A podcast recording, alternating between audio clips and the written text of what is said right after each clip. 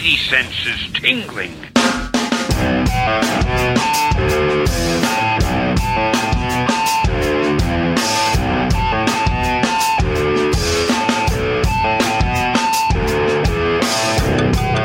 Yellow. He's the host that you would have thought since the last recording would have out of guilt met my new son, but has not. He's Slim. This is your Paper Keg Podcast, episode 220 something? Welcome to the show 228 in a series of podcasts.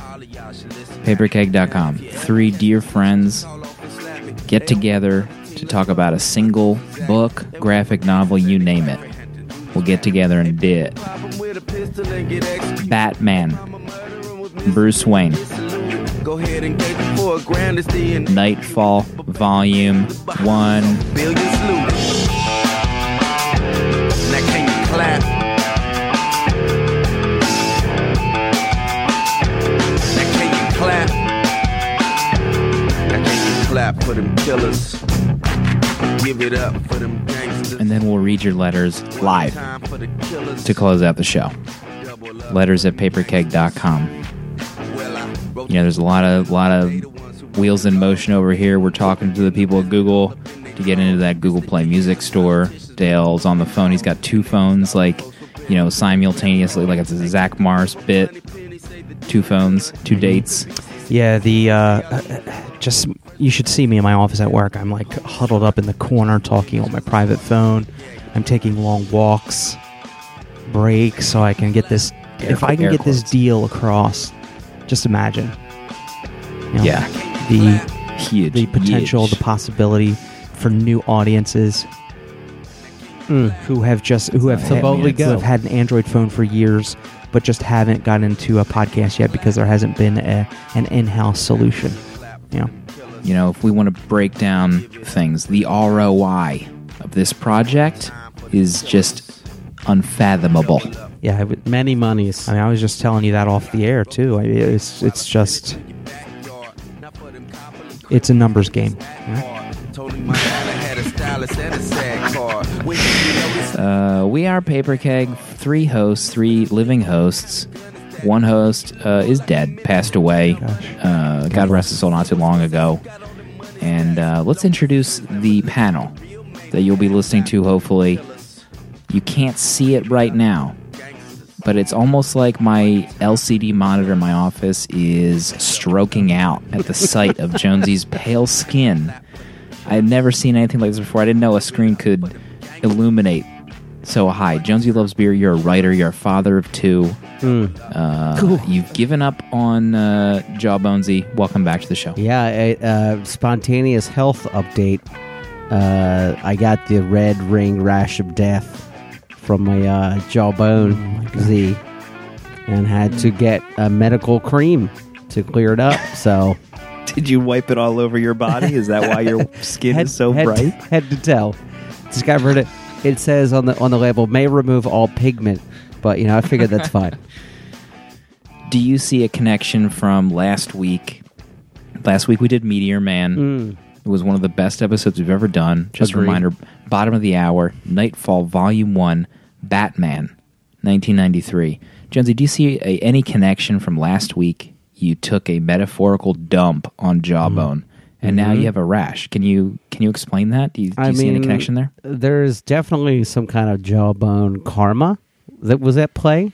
Uh, perhaps it heard me talking about it from the other room, and then grew some kind of cultures and some kind of vengeance power play. Because, uh, or you know, most likely I wore that ass super tight and gave it no room to breathe. I mean, probably my own incompetence is once again the blame. But you know, I like to think there was some kind of spirit involved. Yeah. You know, You just picture that stinky wrist skin. Mm. All curdled. oh my god! Jeez, I think the medical term is necrotic skin. you know, Gosh. Oh gosh, that uh, that voice giving the awful visions in your mind is our VP of merch. Uh, which reminds me, uh, we have to talk offline about that thing that you you did. when that's happening for Patreon supporters. hmm Yeah, soon. It's uh, Uh, you know, I I try to go above and beyond and and uh, you know, put a nice little wrapper on it. But the nice little wrappers I bought were not large enough. So you know, we'll just go bare bones it. I'm going to bareback it. Bareback it, Patreon. it. yeah. Patreon uh, Patreon supporters, just check. You're going to be checking your mail for some bareback inclusions. You know, in your mail, in your inbox. Sorry, I couldn't put a nice uh, wrapper around it, but when you check your inboxes, you'll know what what I'm talking about. That's amazing. That's just the things Dale thinks of in our private G chats, coming up with ideas Oh, on man. how best to help out our supporters. Yeah, it's Uh, disclaimer: I'm not im- involved in these private G chats. Yeah. Uh, I never get the nod. You know, One day you'll get called up to the big leagues. to the Come big out of the minors. Keep in mind that I don't think Jonesy has uh, what we discussed uh, the voting rights of Jonesy loves beer as com- as compared to anonymity. All B shares. You guys have all the voting A Yeah. shares. Uh, I can only purchase B shares at a 10% discount. If I can give an update, I, sp- I you know anonymity one of the milestones for our Patreon. She is to start her own podcast. We've crossed the threshold for that one, and she's been mum on all details, even to her thine own husband, myself. You know, it's hard to get details out of her. I don't even know if she's even listening to this podcast. Who knows? she might have stopped. she might have given up. But I was able to take her out to, you know, local haunt. I got some zingers, Oh, Uh, you gotta want that magic melt. boneless wings for those that are not up on the local vernacular. Zingers. Mm. And we got some drinks, got her liquored up. I was hammered. She told me all about her podcast plans. It's happening. Can confirm. Can confirm one of the test recordings. wow. Uh, they pulled a Dale underscore A slash Scotty Young in the first test recording, but that's okay. This is why we do Yep, these yep, things. proof of concept. That's Yeah. why you do that before you announce anything. You profess that anything is happening. You do it before any of that happens because you just don't want balls to drop midair Yeah, balls. You have a you're on a successful run, and you're only doing these things to you know drum up a little more interest in in in the middle of the peak of a successful run. And something like that happens when one of the successful run hosts forgets to do something stupidly Yeah. Why I did mean- you get him all riled up? Unnecessary. Because that host has a fat face and he can't do anything right. I mean, this is like No, the Toronto you have to Maple Leafs. into it now? Toronto Maple Leafs up three games to none against the Boston Bruins two and a half years ago. They blow it in one of the biggest falls of a playoff series in history. Mm-hmm. I mean, that's what it was. But we're not here to talk about that. Jeez. We're we're here to talk about at Amenity podcast. People were at replying her, giving her show names. It's amazing. It's off the charts. It's like when Right Mike, uh, the resident, the resident advisor for UCal, was trying to put a nice Thanksgiving dinner together, and uh, Zach and Kelly they couldn't get out in time, so they decided to try to help out, but they couldn't t- thaw out the turkey in time, so they ended up uh, serving Slim Jims until.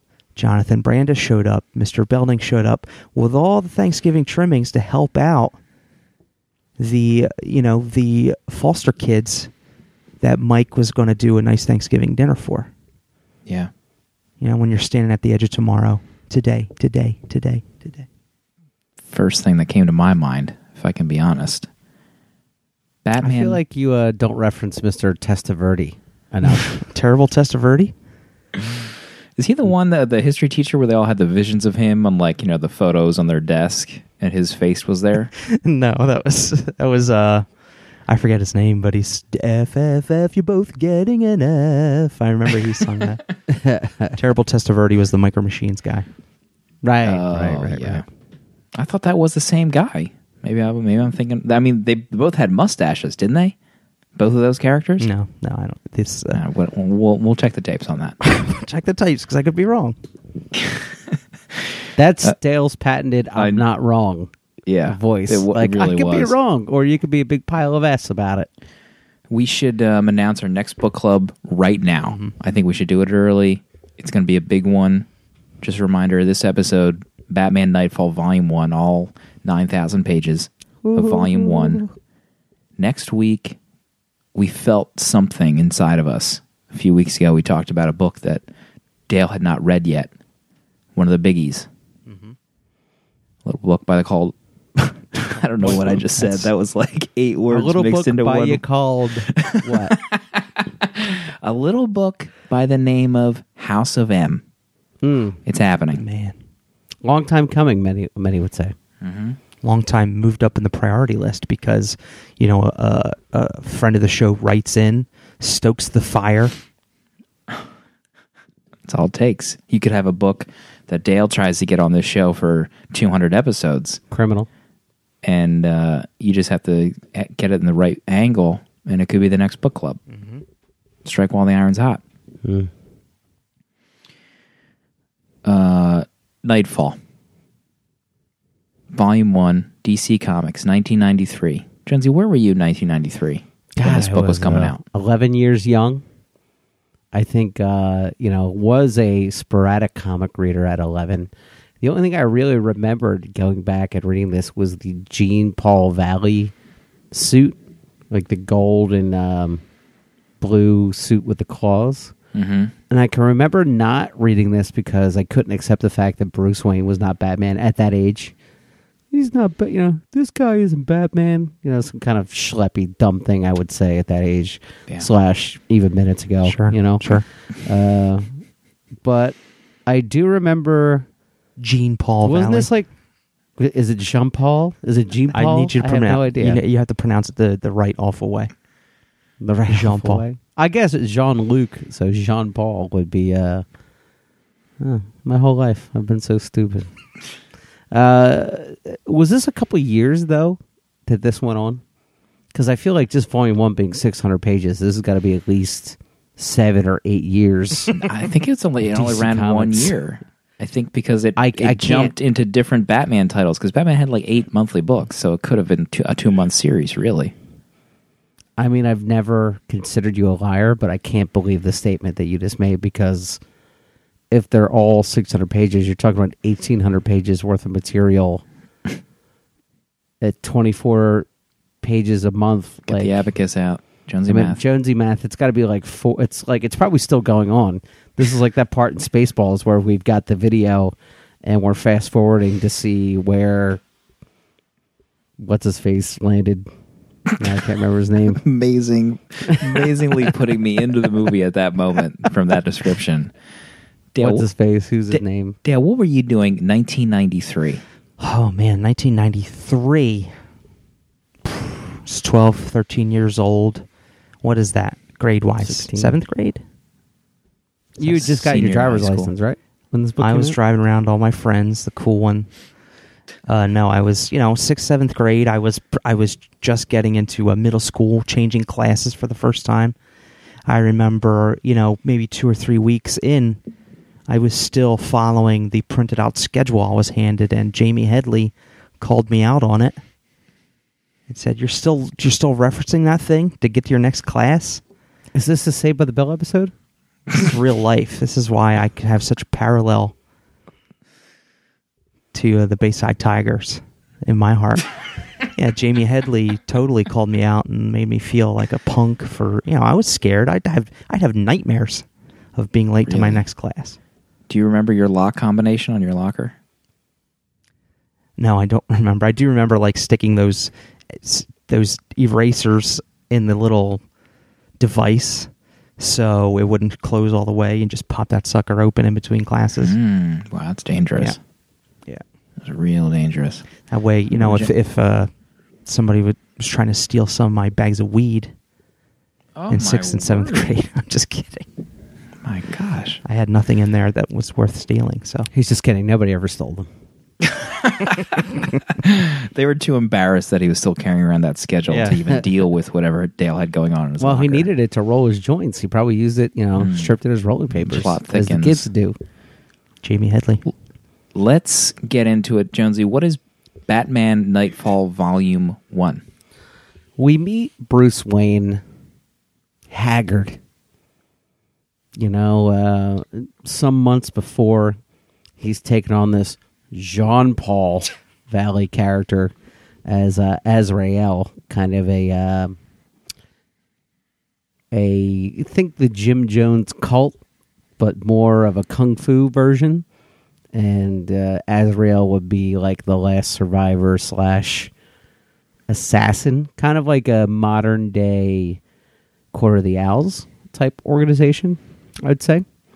So, you know, Bruce has been uh, mentoring uh, Azrael, and we find then, you know, we shift to South America and a terrible prison where the worst of the worst are locked up.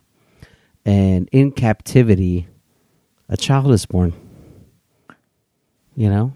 And um, given the worst possible life imaginable, that child becomes Bane. And Bane is, uh, you know, uh, in a cell with this uh, criminal who is uh, some kind of bird cosmology. I believe his name is Bird. And uh, he tells them all about Gotham City and, you know, this punk Batman who sold this guy down the river and put him away. And, you know, Bane fixates on Batman. So he travels to Gotham after his escape from prison. Uh, basically, um, in another cyclical move where all of Batman's rogues gallery is released and manipulated against him, uh, Bane breaks out at the whole gang uh, and basically uses them as a gamut to exhaust Batman mentally, physically, spiritually, just burns him out. And at that moment, he strikes and, uh, you know, as they say, breaks him. And the second pa- second half of this 600 page gargantuan first volume is basically Bruce Wayne in a wheelchair feeling sorry for himself and uh, Jean Paul donning the mantle of Batman and basically beating the living pulp out of every criminal in Gotham City. And then it ends with Bruce riding off into the sunset to heal himself while this maniac criminal is on the streets cleaning up Gotham City. Uh, Nightfall Volume 1. There you have it. Can I say before we get started? I thought the the art was very uh, reminiscent of the time. But did anyone notice the Batmobile changed uh, its makeup slash is it a bus slash is it a race It's car? a Eurovan. Seemingly with every panel. I just thought that that was a strange choice. I I didn't notice the Batmobile, but I will say that I this book has probably my all-time favorite Batman artist, which is Norm Breyfogle. Oh man, Oh, so good. I that era that he had with Alan Grant, I think it was as the writer. I wish that just went on forever because I think those were the first Batman books that I really started buying when it was like the Tim Drake era when he first started, and um, Shadow of the Bat started. And I think Breyfogle drew that one where Batman was like in Arkham Asylum with the inmates. Yep. Holy smokes, his art is amazing. Uh, I'll tell you. Speaking of Tim Drake, it seems like in the entire Bat universe, Tim Drake is the only voice of reason to like chime in with any group of characters. I feel like at any point during this book, Tim was like, "Can we all just take a beat and just think about what we're about to do?" And zero people let Tim weigh in on. Like, I feel like at any time, Tim could have done the one piece of advice that could have saved Batman's back. Tim Drake is definitely fed spoonfuls of crap by the big bowl in this run. Constantly. Um, I mean, it looks like Batman hates Tim Drake Ryan in this entire run. yeah, it's it's almost a shame because it's like before we get too much into it, preface it's probably going to get a little Scott Snydery Batman in here, but like no, this is this is Nightfall. Like back in '93 when you when you asked me, Slim, like this was. 93 through 2017. I mean, this was like the peak of comicdom when I was obviously when we were all around the age of getting into comics around that time for the first time. And there were like, that's when there were like three or four comic shops just within your reach. Like you get, you could get your mom to take you one of four. And I just remember no matter where you were, like eh, the one stop down the street from me, there would be a Nightfall bannered comic at least one there would it's just like nightfall i can i can picture so many spots in my head there being a nightfall banner comic and that's why it's just like crazy. And i'm i've never read i've only read bits and pieces of it because it's just what you would get at the time. You don't you, i'd never really had the concept of following all the tie-ins and, and stuff like that or the cash availability to do that. But yeah back to back to it tim drake definitely like I started to going on the rant that they just kind of put tim drake in there because there's a robin in the batman universe but he totally just got no like respect in this I book. feel like every interaction, like every time Tim speaks, we never see on the page, but bat- before Batman speaks, he just goes, "Ah, I'm gonna go fight the Scarecrow now. Would you please let it lie?" And Tim just like, "Well, you know, let's just have some soup and maybe sit down for ten minutes." And then Right. Batman basically calls Tim Drake an a hole, and then they go out on their latest adventure. But then he's like, "Take a ride with me, a hole, but wait in the car when we get there." yeah, why did he even bring Tim Drake on any mission? He just essentially told him to just like sit in the running car while I go do this. And I guess now that I say that out loud, maybe it's um, Jason Todd kind of thing where he's like afraid, but why would you even make Robin anyway? So I yeah, just, well, then why train own the kid argument. in the martial arts and then be like, Yeah. you stay here and don't use those martial arts? And the other part where the only time I think Robin wasn't the voice of reason was when he freaked the F out where when Batman was in the ambulance and they took him back to the Batcave and he's like he's in shock that Batman might never walk again and Alfred literally has to slap him to calm him down. that was one of my favorite scenes. But to rewind, I felt like the first issue in the in the trade, which was the Bane um, origin story, I felt like that was one of the best origin stories I've ever read in a single issue. Su- super dark. Uh, made me super uncomfortable that they were doing these things to a child. Yeah, Like the way Right, this the- kid, yeah, the, the- way Bane was brought up, maybe gave me the super heebie-jeebies. Yeah, his mom or the the man that should have been in prison was dead, but he had impregnated a woman. So they put her in prison, right? And then the the child that she was going to birth was going to take the father's place in prison. Mm-hmm. Right. So he was born in a prison. And man, just the way that they had set up who Bane is, why he's the way he is. I mean, I thought it was perfect. I thought it was amazing.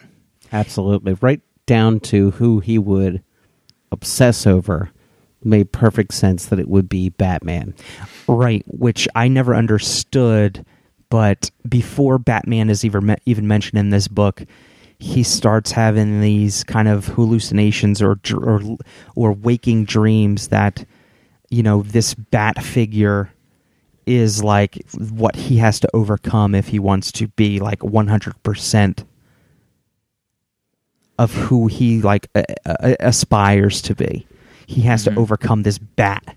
And then you know Batman is obviously mentioned later on. So it's kind of like thrown in there. He doesn't struggle with the bat an awful lot, but it makes sense in this and it's like a 64 page uh, origin story which is which Yeah. is awesome.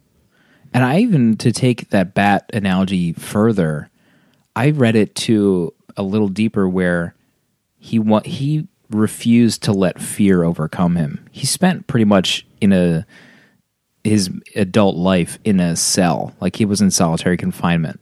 So he had to live there and overcome the fear of pretty much everything, never coming out, never eating again, etc.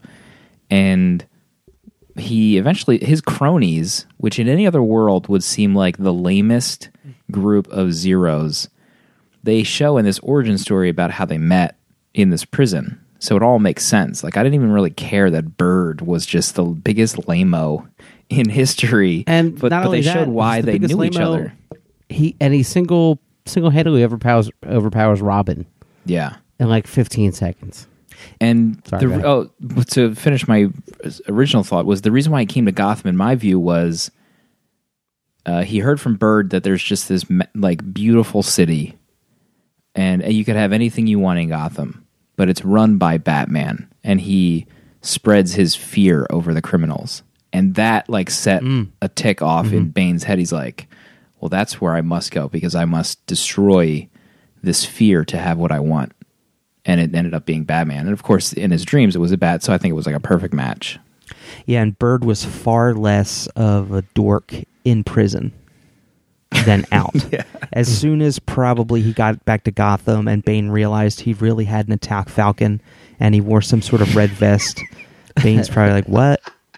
What's He looked like a matador in that did, outfit. Yeah, a mo uh, a mulleted matador with a real Falcon." I just I imagine like when they're both out for the first time and they go into their separate like hotel rooms to change mm-hmm. and Bane comes out and he looks like a like jacked up luchador with like these incredible robotics and Bird walks out and he's kind of got like a half poncho with like some tassels on it. And Bane is just like oh I I thought you were going to go with the other outfit. Bird's like no I just feel like this this really just suits me a lot Right. better Oh, I mm-hmm. never told you. Oh, oh. And what was the well after the Bane story? You see Batman in the first couple issues, and it looks like he has like 110 fever constantly. So he's off his game, and that leads to like the whole story of Batman's off his game, and Bane Yeah. comes to town, and that's you know why pretty much Bane wins. But what was the reason why Batman was sick all the time? Did they ever say? they they said I think um Alfred says like he's just like pushed himself to the point of like physical exhaustion.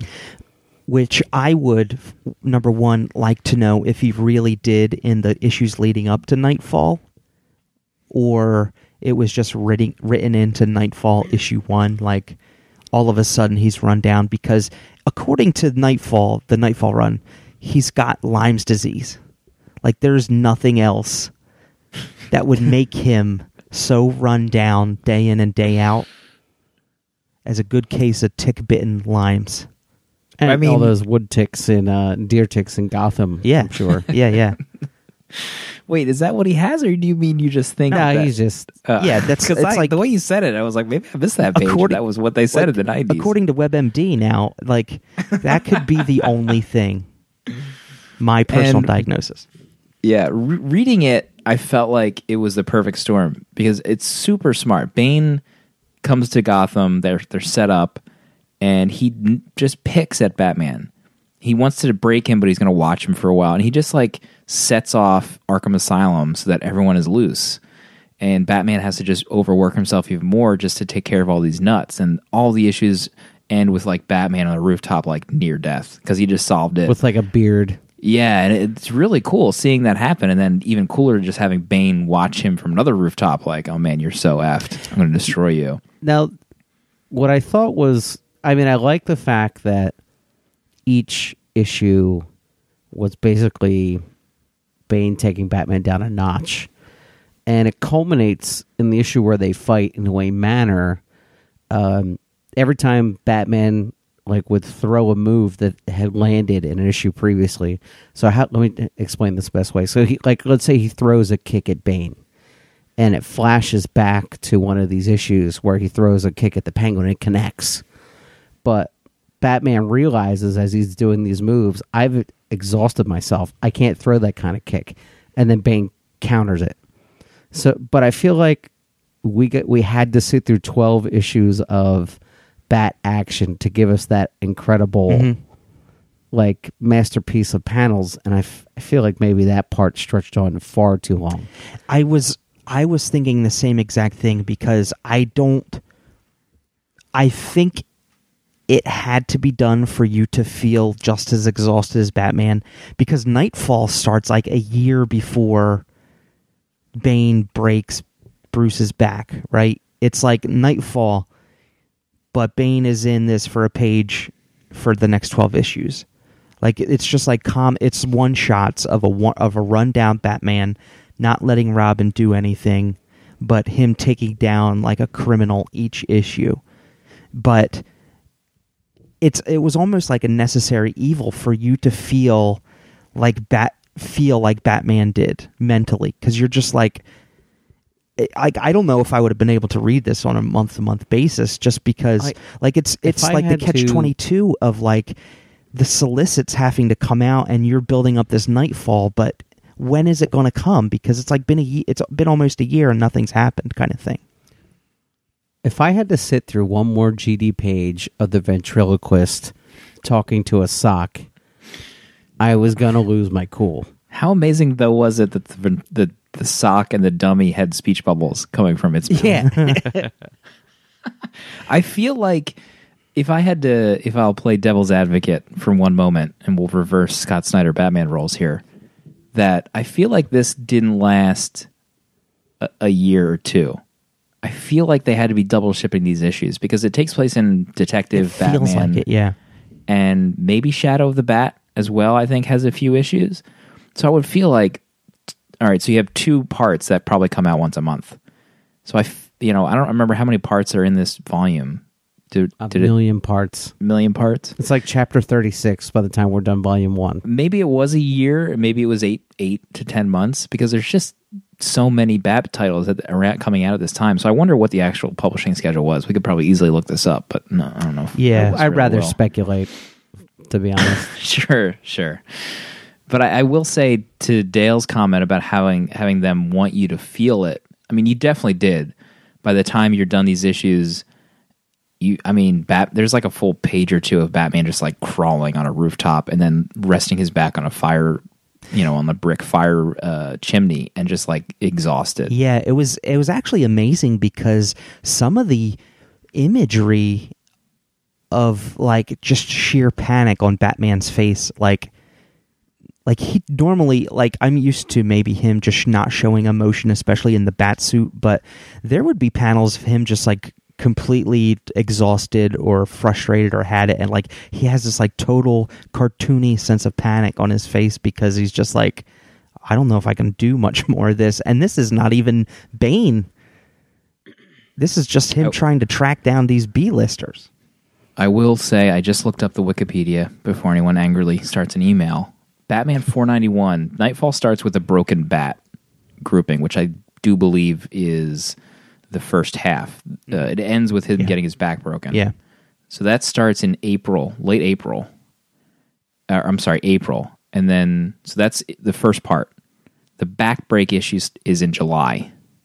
Oh, that's pretty quick. April to July.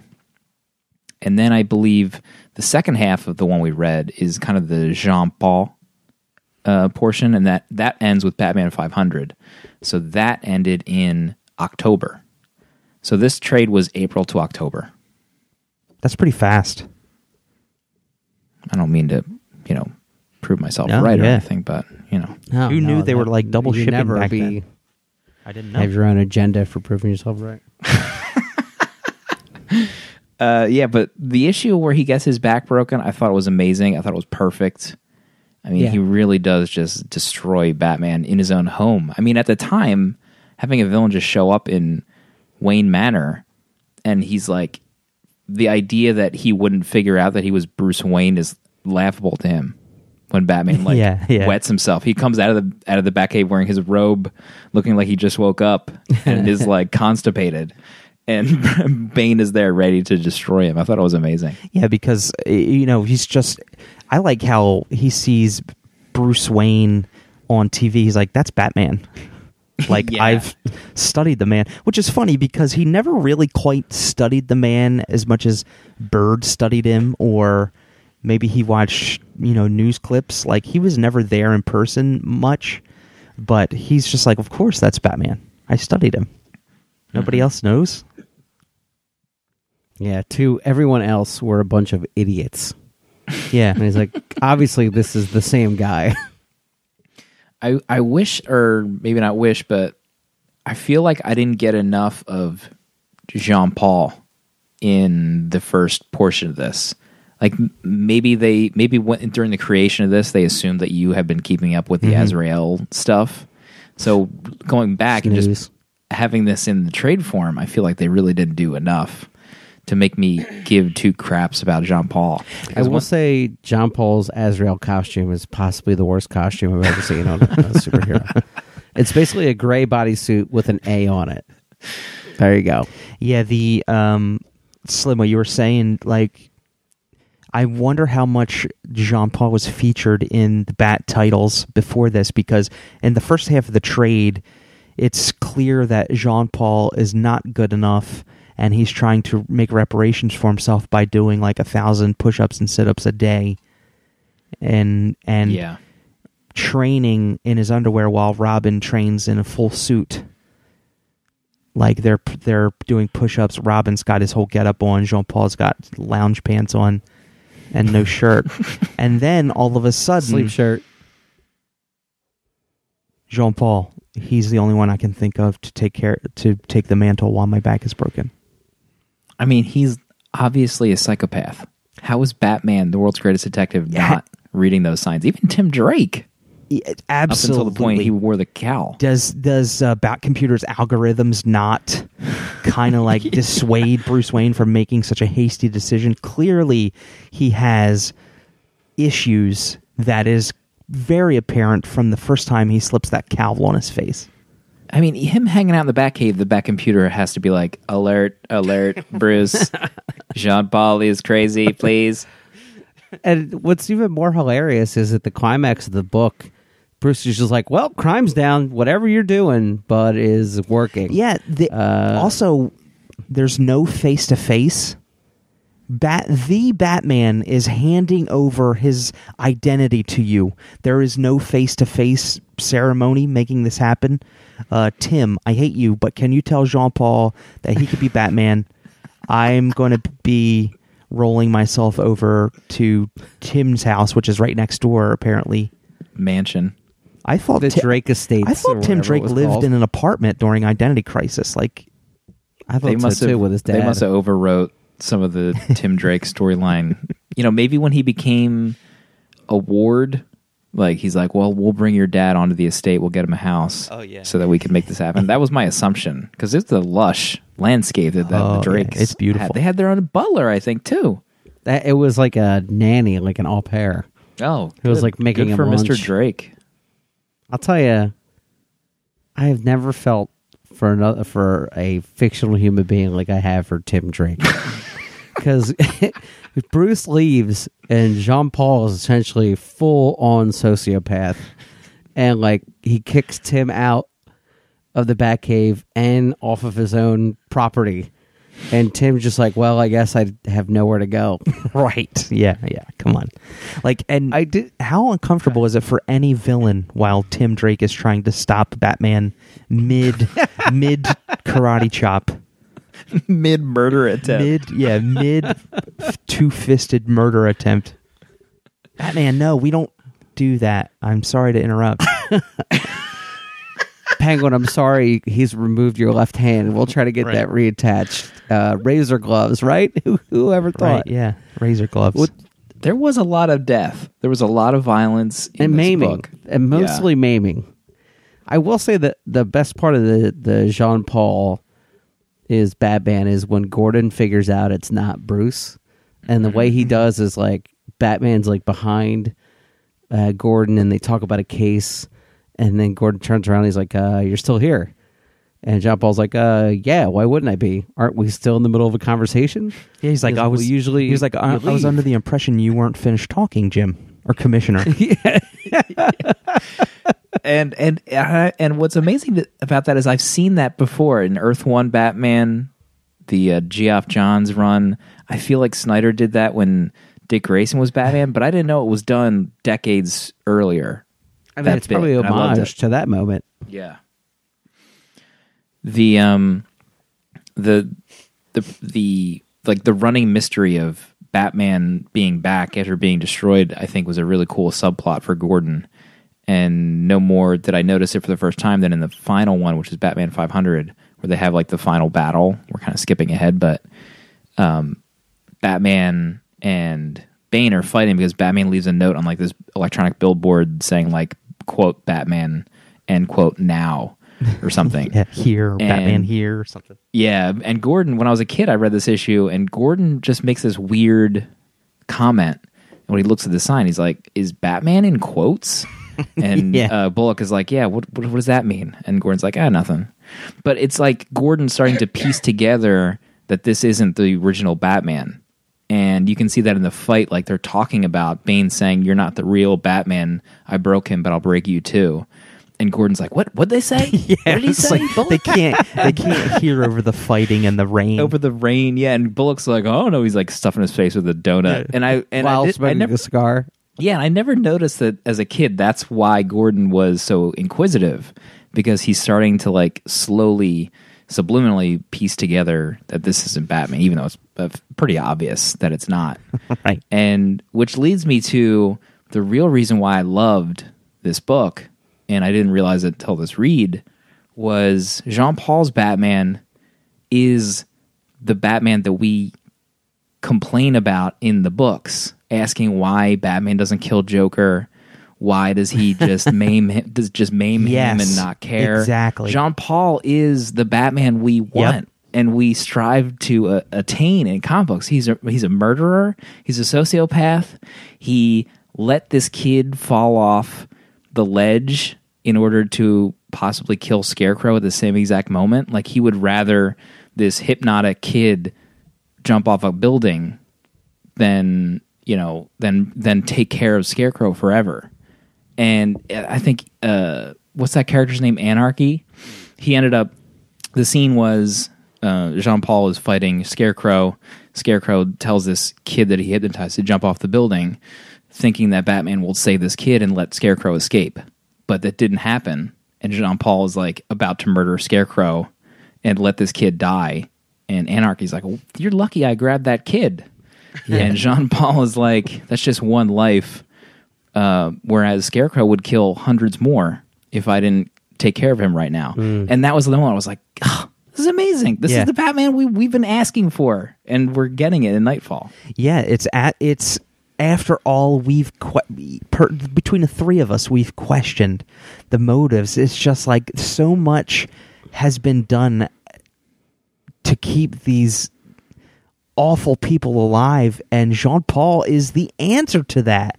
Like love it or not, he he got he could get things done so much faster. Like Gotham could be cleaned up in a weekend, like maybe three day weekend. he could just have it all wrapped up. One of my favorite scenes uh, was when Bane's cronies were kid were arrested, and they're wondering when Bane is going to break him out if he is.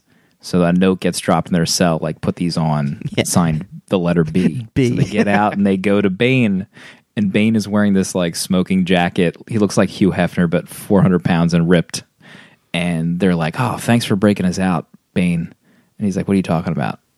Yeah. like you didn't break us out. He's like, why would I do that? like he's wondering why they think he broke him out, and it was Batman, Jean Paul, leading a trap to just get to Bane, and I thought that was so hilarious. The the few moments we got to witness um Joker and Scarecrow like buddy time where like Scarecrow's mask is up and he's eating chips while Joker's eating donuts and they're like planning their next move in the mayor's office. like that was some of the greatest moments cuz they were it was like them in their downtime before they started getting at each other's throats with, you know, what what the ultimate plan is going to be, but I just love to see that and the that those moments like be spent and not a single issue but like drug out over a, a little while and just to see them like kicking the ass and eating like real stuff real people do yeah. I guess it is hard to imagine Joker having a meal. Yeah, what was his Yeah. storyline with the exhausted Bruce? It was so long ago that that issue took place. It was like five thousand pages ago. But didn't he like have a mental breakdown about Jason when he was chasing Yeah. after Joker? he too, has I like a, a waking like fever dream where he screams about Jason Todd. And that's all I can remember is a panel where like the whole page is him saying Jason. I I'm love talking about. I love Jim Aparo's art in this too. His his art is like a time capsule for this era of uh, Batman artwork, and he, and I loved his Bane too. Like his his style of drawing Bane is like just just this giant brick, you know, tower. I thought it was great. Loved it. I wonder if the I'm so like conflicted with Bane because like he's brilliant, but not for the selling comic book cover way that he is. Like he does not look the part. Which is funny because like he's this big brute of a man who like gets extra brutish at with an injection of venom, but like it just uh, it, it's weird because it doesn't seem to fit like this criminal mastermind who could have easily been the size of the Riddler Mm-hmm. if he if putting Batman through the gauntlet of Arkham Asylum villains was his ultimate like was the plan to break Bruce Wayne's back anyway. It's kind of wild how how this comic book creation ended up being like this all-encompassing like criminal genius. yeah, like he didn't need that. Right. But I guess he did need it to get out of the prison, maybe, where he thought that that's what he needed to to overcome everything. Yeah, like to be the ultimate push or something like that. But Mhm. it, it it's weird because he was so much more before he was even like experimented on in prison. reading reading this, I kind of wish that The Dark Knight Rises was you know totally different and a two part series. Like maybe the first movie ended with him getting his back broken, and then Oh, there's a break, and then he rebuilds himself or something. Because I feel like his backstory was just so good, and I feel like you could have turned this into a like a, a final chapter for the movie series with this with this source material. And you would think with the way they like to do part three in two movies, it would have been a no brainer. Mm-hmm. I don't know. You know? Maybe they'll do it in this new expanded Affleck universe. God willing. God willing. willing. You know. What did we did we talk about his costume a whole lot? I don't think we did. I I, I enjoyed the the final battle, the last issue where he's wearing the costume kind of for the first time. I mean, I've read that single issue probably a hundred times Mm-hmm. Yeah. when I was when I was younger, but it still felt felt great reading through it. And I know it. I think it evolves over time through all the Knights and Knightquest series.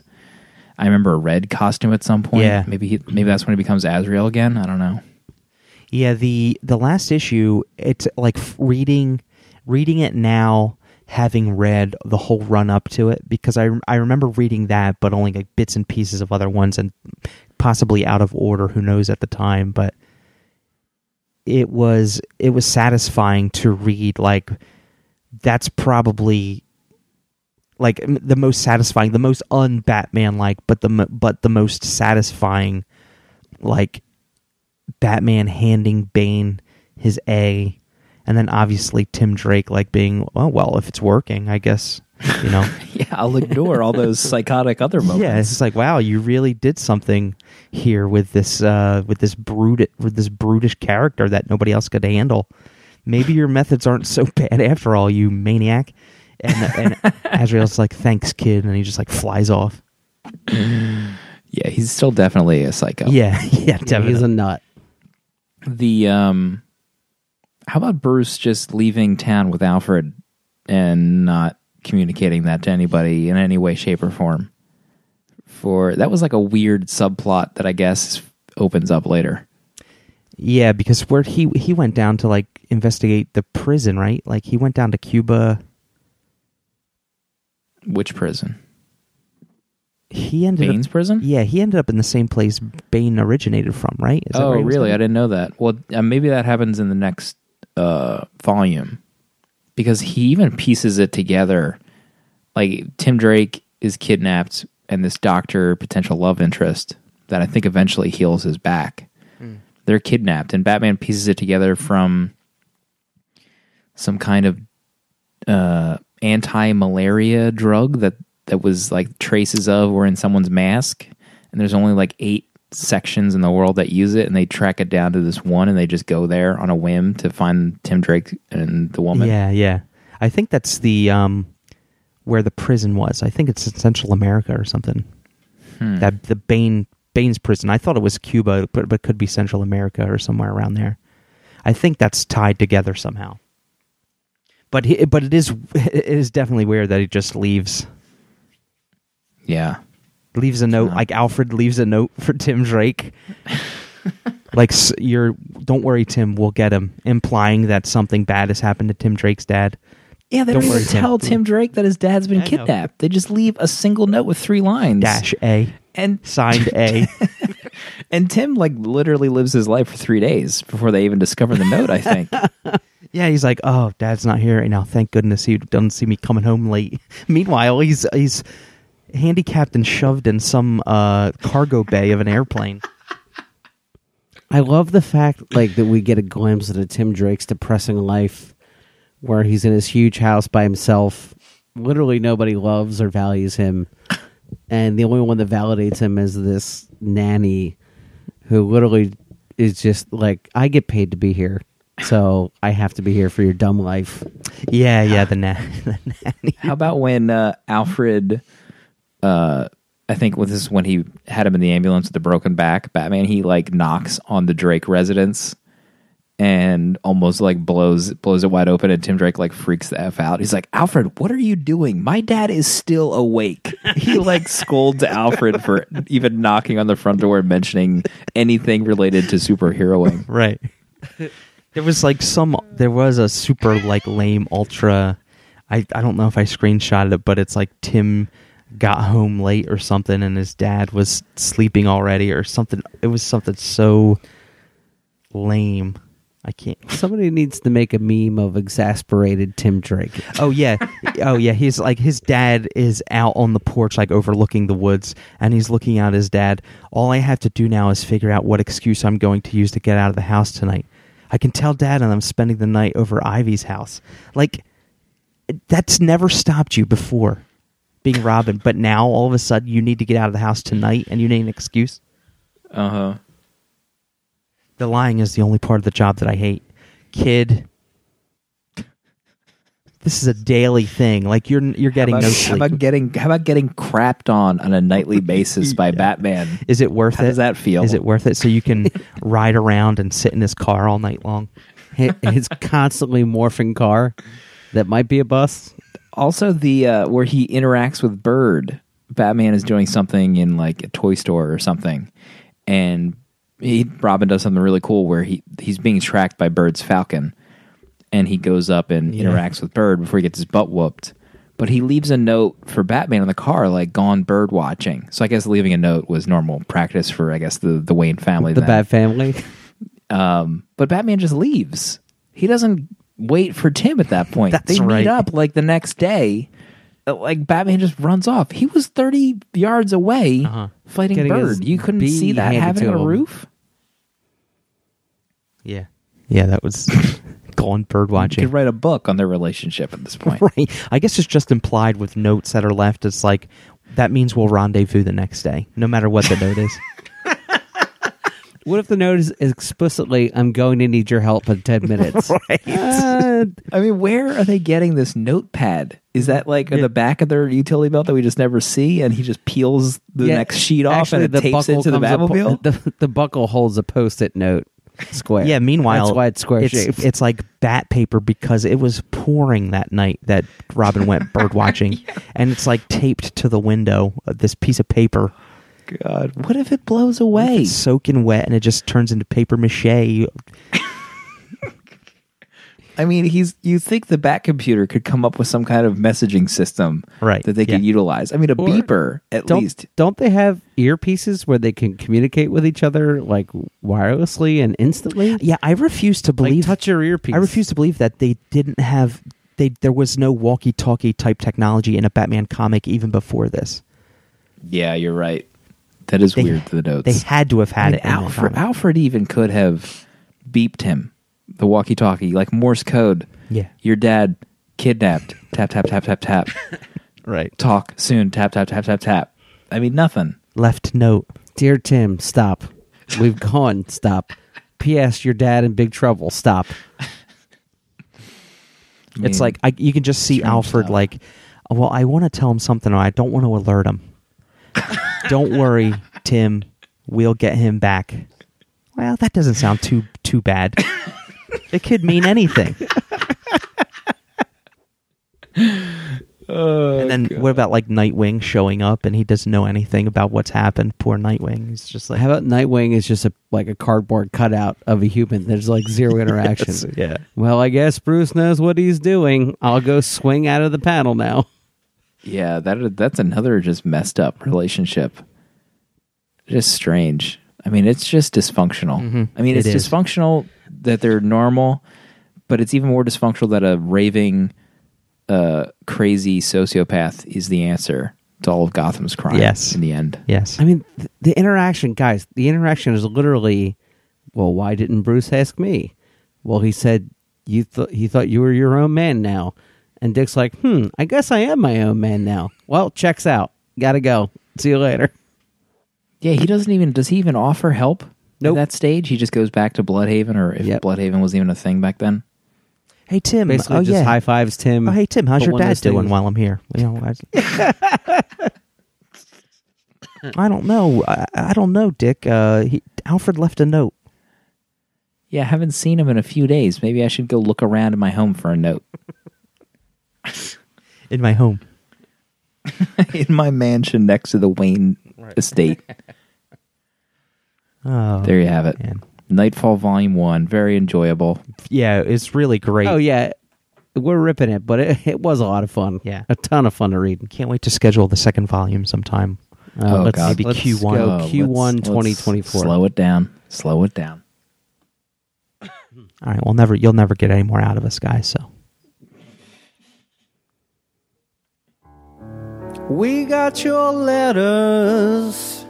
I'm gonna open them up. Farrington's gonna read them to you.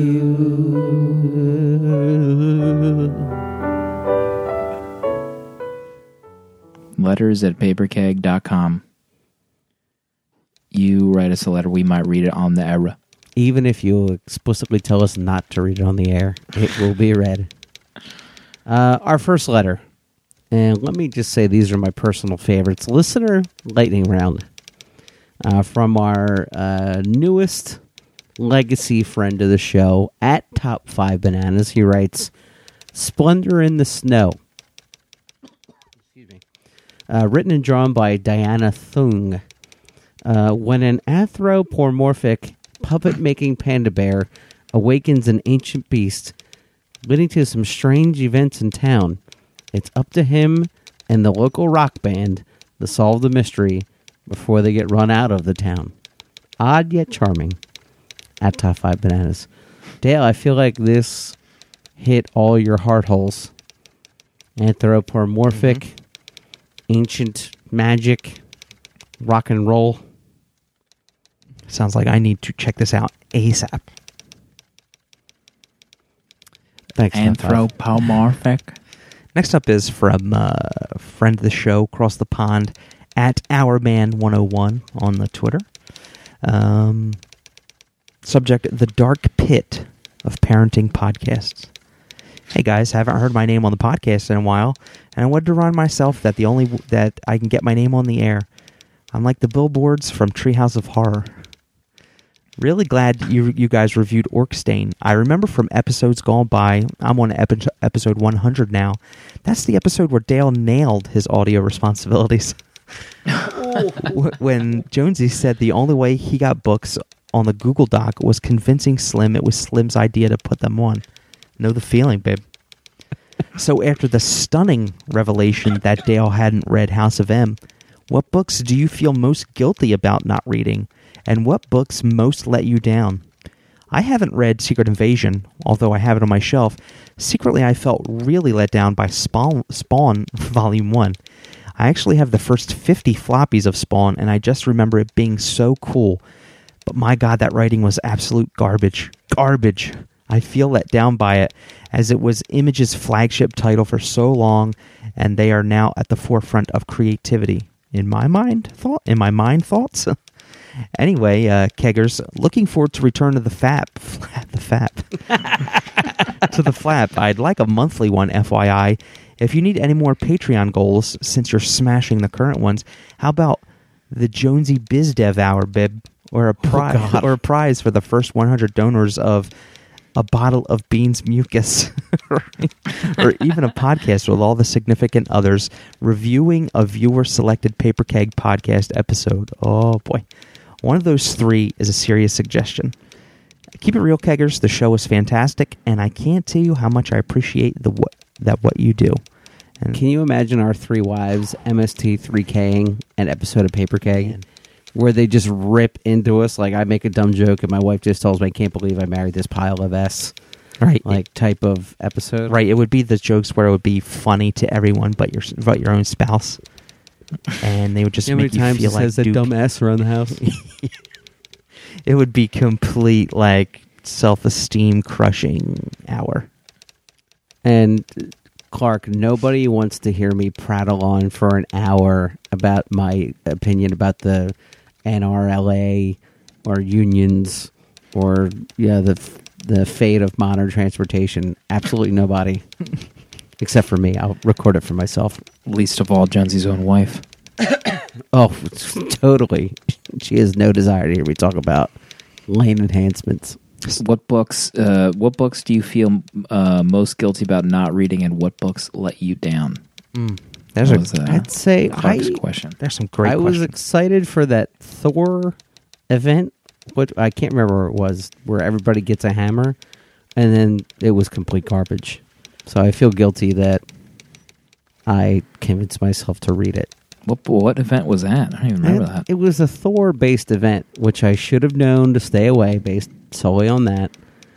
But all the hammers fall to Earth, and like Hulk gets a hammer, and you know another Marvel character that we know gets a hammer. You know what I'm talking about right now? Mm-mm. I don't know what. Was it called Ragnarok? Is that fear Oh. itself? Fear itself. Oh, jeez. That's it. Oh, no.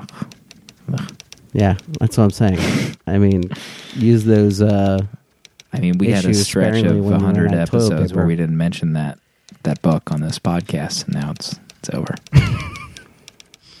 Sorry, I, I lifted the ban. I'm trying to think of some of the big ones that I don't that I feel guilty about not reading. I know, like reading. I feel guilty about not reading past like volume two of Invincible. You never read past volume two of Invincible? I mean, only gets. I mean, the best That's issue in the series is issue fifty. This is why I'm airing it out right here under the feel guilty about not I reading got it. dirty laundry. I got the real meat, not fear itself. Wow. uh, Slim, you before we get a nice letter, do you feel guilt? I don't have I don't have time for guilt, unfortunately. Oh unfortunately. man, he's above all I that. so guys. many. that doesn't mean I'm above it. I just I just read so many first issues for so many podcasts, and That's true. who has the time Yeah, to yeah. go back to an issue two? I forget about. Honestly, I forget about most books that I read. I tell you, It's just a fact. That's just a fact of life.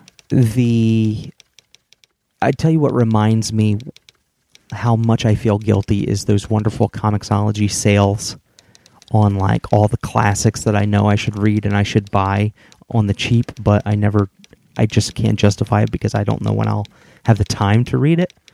I have a lot I, and I still probably have a ton in my my books li- my Comixology library as it is. I know I have the like the um omnibus here of the Frank Miller Daredevil. I know we read the one for the show, but there's so much more that I should be have read. Some of the old stuff, some of the groundbreaking stuff. I know I should have read by now, but you know, You know what um, is coming out again in December? A book that I don't have any guilt about reading. Deadly Class. Coming back from hiatus. oh, that's great. Tell you what, we might need to do the first two trades, Mm. or is it three trades? Deadly Class. Whatever it is, uh, we'd have to do it, huh? You think about you know that? I mean? You know, what I mean? you remember? Huh? you think about that? Hmm. Our next letter Cough it up. uh, comes to us from dear friend of the show. Uh, we refer to him as Sean because we're close and friendly like, but you may know him as Under an Anchor. And he writes, Gentlemen, this letter is a little more the flap in nature, or the fap. A lot of good uh, flap uh, fans today. just fanning the fire of the flap flame. Uh, but I couldn't help myself when I heard Jonesy talk about how his eldest has taken advantage of him now that his hands are full with a new baby. As a father of three, all under the age of six, oh my God, I'd like to impart to you a couple of disciplinary maneuvers that have served me well when my hands are full. Uh, for instance, when my boys start fighting in the main basket of a shopping cart, I give it a sharp turn to the left or right and back to the center again. this motion causes their little heads to knock together like a couple of coconuts, and voila, I have their attention. Perfect. Uh, sometimes this move will get you some looks from other shoppers, but nothing says I mean business when your kids realize that you are willing to embarrass them and yourself just to make a point. Uh, this maneuver can be used on a single child inside a cart as well. Uh, thank you for that aside. Uh, most of the time, a stern look is enough to set the lad straight. But when that isn't enough, only a bip will do it. A bip involves several wadded up socks rolled into one that can either be swung or thrown to get their attention. You'd be surprised at how accurate you can get with a bip if your child is Yes. acting a fool and you need him to call it ASAP. Dale, I feel like you were taking handwritten notes uh, about this letter. It's just Uh, Bip wrote note written 300 times on a blank sheet of paper. yeah, like uh, in The Shining on a typewriter. yeah. Uh, eventually, they'll realize you're outnumbered, and just like the Raptors in Jurassic Park, once they figure out how to open doors, it's all over. So while we anxiously await the FDA-approved ragums, we're left to find inventive ways that contain or rein in our little ones.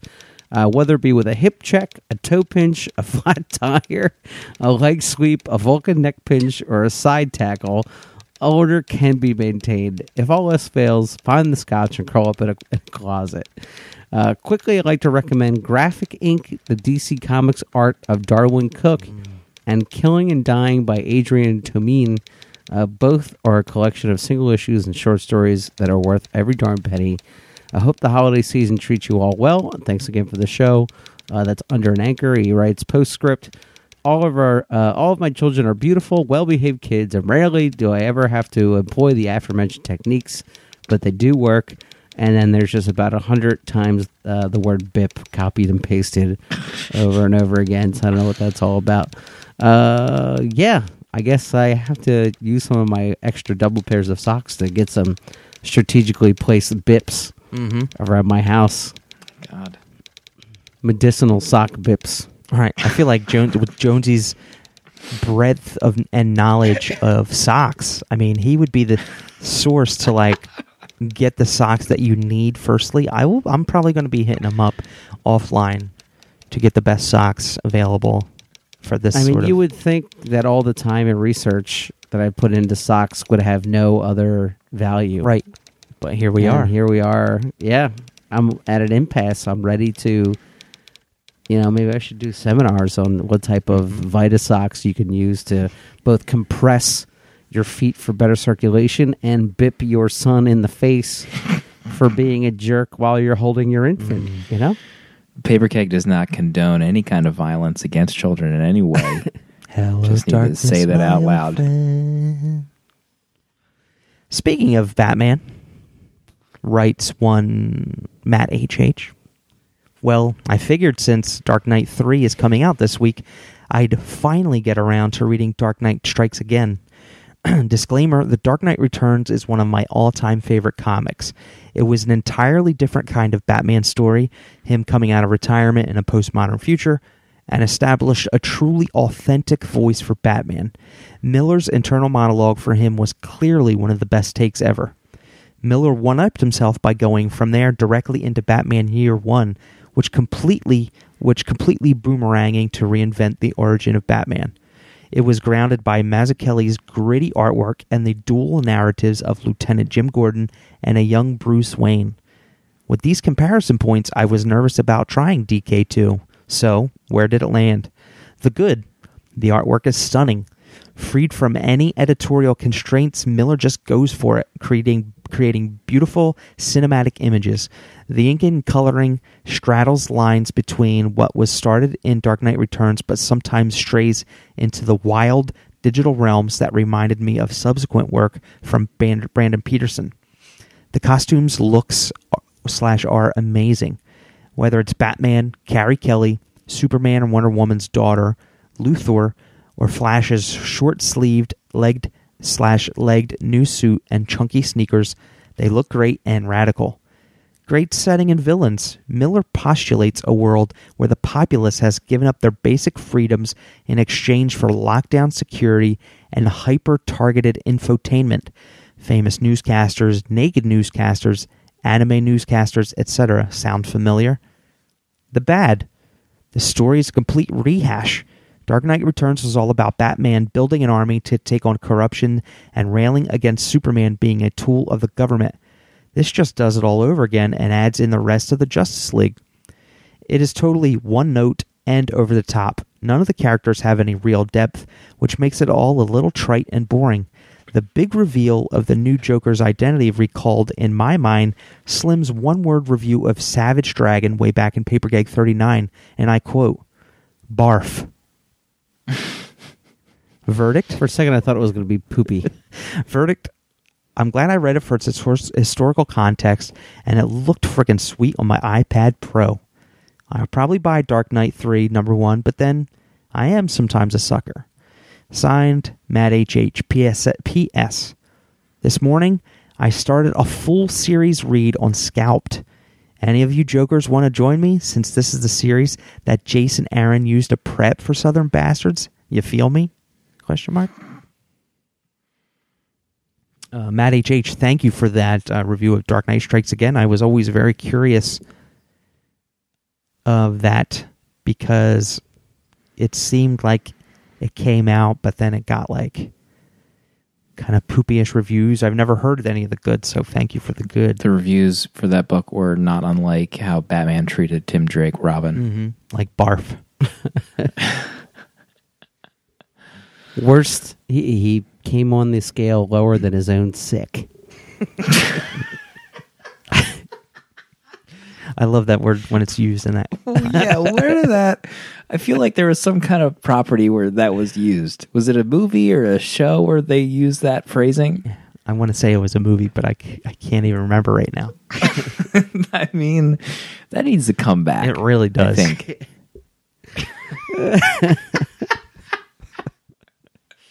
Uh, oh boy! That's it. Good heavens! That's it for the scalps. pledges this So week. is that? Are we? Are we coming back for scalps? I'm just gonna ha- go ahead and say we're probably not ever. You know, for the for the for the sake of this show. I'm, I'm I mean, wondering if you would have Sake of friendships, really. You would ever heard if you would anybody would have ever heard the uh, lost audio between Jonesy, Scotty, and I. You know, Hmm. Oh, you talked about scalps. we did. At length. Yeah, really. yeah. I mean, I you know, would, one of my well, and and uh, I think I might have mentioned that with the Southern Bastards, but Scalped makes me want to reread it. I, I'm definitely apprehensive because of the uh, the violence and the self hate, but I mean, I I'm I would say I was on board for a reread, but there's no way I can read that many issues of a comic right at this point. no, no way. No way. If I had a sweet iPad Pro, maybe you know. Make some calls to your friends at the bank. Matt H Biz- for the, biz to, did it. to for me to uh, to re-emanate what Matt H H has said to us personally on Twitter. One of those iPad Pros make a Comixology comic every one seemed like an absolute edition.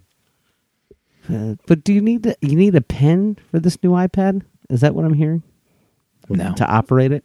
Is that a no? That is a Not sure whoever told you that you should stop talking to that person. Well, it's really what I pieced together from ads. There are pens, I think, for the uh, the artist artistic for those who would use it in that sense, but it's just an iPad. Is it? But it's bigger, right? It's Yeah. slightly larger. It's definitely bigger. It's like if, picture the size of your MacBook screen. Just Oh, start good God. holding that around. No, thank you. But I mean, just you keep that at home base. If every comic looked like an absolute edition, I mean, holy moly, that sounds like butter. like Buddha. I feel like I could cut out both of those lines. Holy moly, like butter. What a show. Great show. it felt so good. Um, we hope you guys had a great Thanksgiving. This is obviously going to be released after, and we hope it was a good one. Happy holidays! Here we go, head head first into the holiday season. We Yeah. treated that win column like Tim Drake. We just busted right through it. Next week, obviously, was in relation to the letter that got read. Jump the gun. House of M. I think I own that in my Comixology books. Mm. We'll see everybody next week. Give us an iTunes review if you're bored. Yeah? Check that thing out. See everybody next time.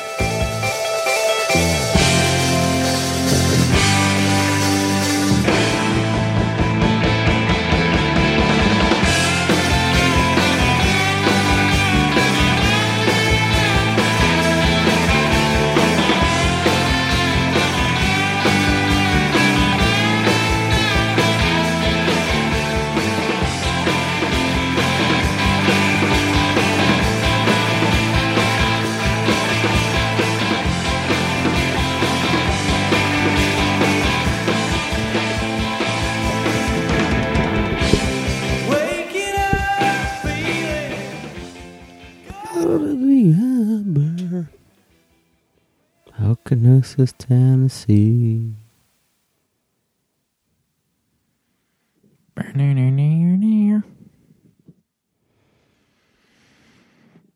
Mm. So, let me ask: Is anyone Uh-uh. watching this Supergirl television show that came out? Negative. A negative from I- my end too. I feel like me not watching, I have some weird guilt. Like, because I haven't watched, I don't support comic properties on TV. I just haven't had an interest. Uh, I- think it was the first six minute promo that just turned me off. It was like a, like a whole season preview Mm. and I just I could and I don't like uh, what's her face. I don't like Ally McBeal, and Ally McBeal features in it pretty prominently. I just couldn't get into it, and I feel like a lot of get like nerd Yeah. that I'm not going out and you know ticker taking it. You know what I mean? Ticker taping or taking. Who cares? Yeah, I feel the same sort of guilty kind of stuff, but you know, I haven't. It's not like I've made an effort on uh, Arrow or Flash either. So, I tell you what was good: the first episode of Jessica Jones. oh, was it okay? But even even that, I didn't go back and watch the second one yet. So, Oof. Did you uh, start The Man in the High Castle yet? no, is it uh, Amazon Prime? Is that what that's on? Mhm. Amazon. I Video. I thought the book was awful, but I'm really interested to see how they made it a TV show. Is that the one where you guys did for Book Jug, your um, audiobook podcast?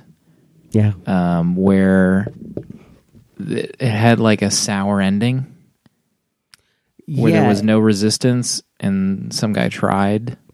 I was There 1984. really was, Oh, that was 1984. but in Man in High Castle, it has one of the most, probably the strangest ending of a book I've ever read. That really give gives you no satisfaction and ties up zero loose ends of the story. I read piecemeal. One of the producers said it was hard to turn into TV because the book ha- didn't have a resistance force, so they created one for this version. Mm, okay. I mean, that might actually make the story good. I mean, it seems to be getting pretty good reviews. I think some people are saying it's better than Jessica Jones, and Jessica Jones is getting really good reviews. Yeah, the from what I remember, the there was the resistance force. It, there wasn't a resistance force against what had happened. There was just a resistance force against a man who wrote a book, like disparaging the Nazis or something. I think. So they were they. So somebody had set out to assassinate the author of this book, The Man in the High Castle.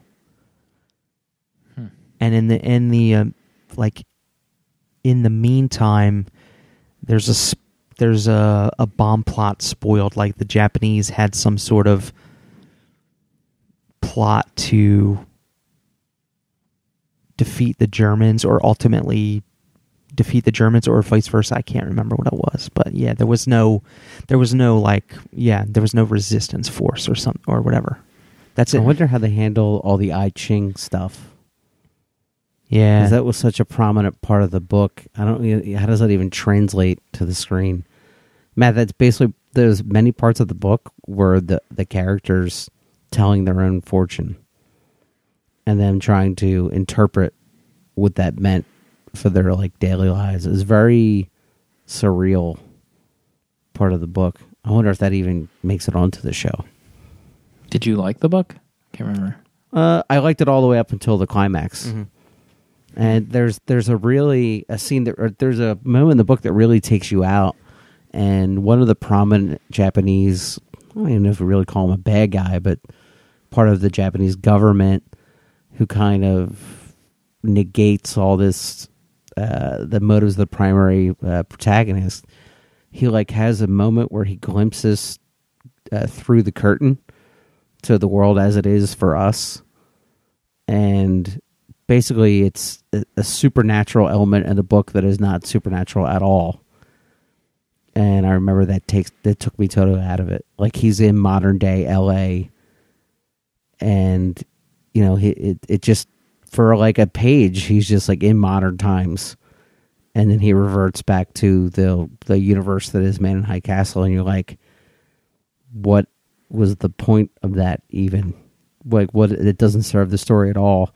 And i think that that one moment soured me on the to- on the book as a whole. Hmm. But I think you remember the part dale? Yeah, yeah, I do, and I, I do remember it being like what a what moment. But if they just take the general concept and put that to some sort of visual medium, it's got to be amazing. I would guess. yeah I mean, the story the premise the gotta elevator so pitch is what if the nazis and the japanese won and what does that world look like i mean that's that's gotta bring people to the table just to see that so i'd like to i'll probably give it a try See if you can uh, take time away from your Assassin's Creed, uh, Titanfall, which I saw you audiobooks. playing the other day on Xbox. Don't Yeah. lie to me. I was gonna call Pickle Nift, but I didn't know if you guys were still into that game, you know. I could be down for some pickle nift at some point. Post show tonight. Put your money in your mouth, is Slim. My gosh, just Jonesy's living that single life over there. He- he is. I don't know how it works. Guy I'm just t- I'm defies totally all logic. baller. Why I have no family, and then my wife can be like, guys, maybe tomorrow, you know, I just, if we can hang, you know, we can do it. Dale needs. Dale's probably chomping for Fallout 4. He doesn't have time for Fallout 4, Skyrim, whatever you got going on over there. Dale, did you set aside your brand new Fallout 4 and start Skyrim again? Well, here's here's what happened. All right, I had my boys down in the basement on Saturday, and they were playing GameCube. Grayson was playing GameCube. He was like playing Mario Kart or whatever. So I couldn't play Fallout if I had wanted to. So I was like tucked in back in the corner behind my computer because I got I get tired, but I I, I want to be down here with them, but I just can't do anything else. So I, I booted up Skyrim on my computer and I started playing it back there, and I'm like, this is what I miss. Like, I don't need Fallout. I don't need anything. I just need more Skyrim. Like, it came back to me. I hadn't played since June, and it just like came flooding back to me this comfort.